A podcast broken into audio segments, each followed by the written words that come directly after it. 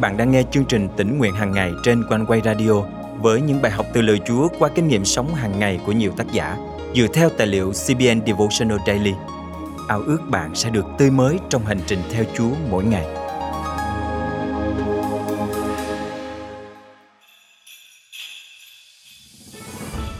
Có một vị vua rất đặc biệt. Vị vua ấy không được sinh ra trong cung điện huy hoàng hay nhung lụa cao sang. Vị vua ấy được sinh ra nơi chuồng chiên máng cỏ, đơn sơ, nghèo hèn, để có thể trở thành vị vua đồng cảm và thấu hiểu tất cả những con người nhỏ bé nhất. Vị vua ấy chính là Chúa Giê-xu, vua dân Do Thái. Hôm nay, ngày bốn tháng mười hai năm hai nghìn không trăm hai mươi hai, Thiên Trường thân mời quý vị và các bạn cùng suy gẫm lời Chúa với tác giả Loria Johnson qua chủ đề Dân Đấng Christ, vua dân Do Thái. Lời Chúa trong Giăng chương mười chín câu hai câu ba có chép: Bọn lính đang một chiếc mão gai đội trên đầu Ngài và mặc cho Ngài một chiếc áo điều. Họ đến gần Ngài và nói: Lạy vua dân Do Thái. Rồi họ tát vào mặt Ngài. Vua dân Do Thái là một thuật ngữ rất quan trọng được dùng để mô tả Chúa Giê-xu. Thuật ngữ này gắn liền với câu chuyện Giáng sinh, vì các nhà thông thái đã sử dụng nó để nói về Chúa Giê-xu. Họ nói với vua Herod rằng họ đang tìm vua dân Do Thái mới sinh ở Bethlehem. Điều này khiến vua Herod hoảng sợ, cảm thấy bị đe dọa. Ông ta nói với các nhà thông thái rằng một khi họ gặp được vua dân Do Thái này thì hãy quay lại và nói cho ông ta biết vị vua mới sinh này là ai. Tất nhiên, các nhà thông thái đã không làm điều đó. Tuy nhiên, vua Herod vẫn quyết định trừ khử vua dân Do Thái này bằng cách giết tất cả những bé trai sinh ra ở Bethlehem từ hai tuổi trở xuống. Chúa Giê-xu đã tránh được điều này. Và chúng ta thấy thuật ngữ này một lần nữa trong Luca chương hai mươi ba câu ba, khi Chúa Giê-xu sắp sửa chịu đóng đinh, khi bôn sơ Phi Lát hỏi: Ngươi có phải là vua dân Do Thái không? Đức Chúa Giê-xu đáp: Chính ngươi đã nói thế. Những người lính đã lợi dụng chuyện này để chế nhạo Chúa Giê-xu, vì họ nghĩ rằng nếu Ngài là vua thì chắc chắn Ngài sẽ tự mình thoát khỏi tình trạng nguy khó hiện tại, rằng Ngài sẽ thoát khỏi bản án bị đóng đinh trên thập tự giá. Nhưng chúng ta biết rằng Chúa Giê-xu sẵn sàng bước đến thập tự giá để chúng ta được cứu rỗi. Và thực sự, trên thập tự giá có dòng chữ Giê-xu, người Nazareth, vua dân Do Thái. Chúa Giê-xu là vua dân Do Thái, nghĩa là sự đến của Ngài đã được báo trước, rằng Ngài chính là vị vua mà người Do Thái đang mong chờ để đến và giải cứu họ. Chỉ có điều người Do Thái không ngờ rằng vị vua dân Do Thái này không chỉ dành riêng cho họ mà cho cả nhân loại. Ngài không đến để tiêu diệt quyền thế chính trị, mà để hủy phá công việc của ma quỷ, để đưa những người hư mất đến với sự cứu rỗi của Đức Chúa Cha. Chúng ta cùng cầu nguyện.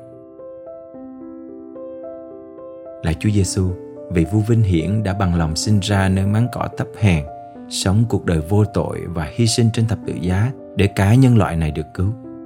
Con xin chúc tụng Ngài, nguyện Ngài luôn là vị vua ngự trị trên ngai trong mỗi lòng chúng con.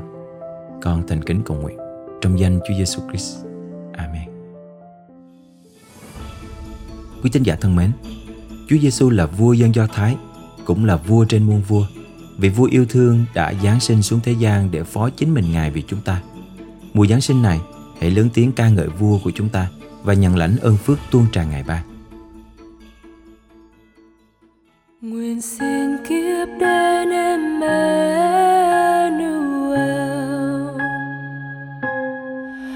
giải cứu kẻ tù Israel. Nguyện xin kiếp đến Emmanuel, giải cứu kẻ tù Israel. Bao năm tuyệt vọng than khóc đêm ngày, đời trong Cha ban con một Giáng sinh nơi nơi. Hãy hát reo vui, Emmanuel sẽ Giáng sinh vì người Israel.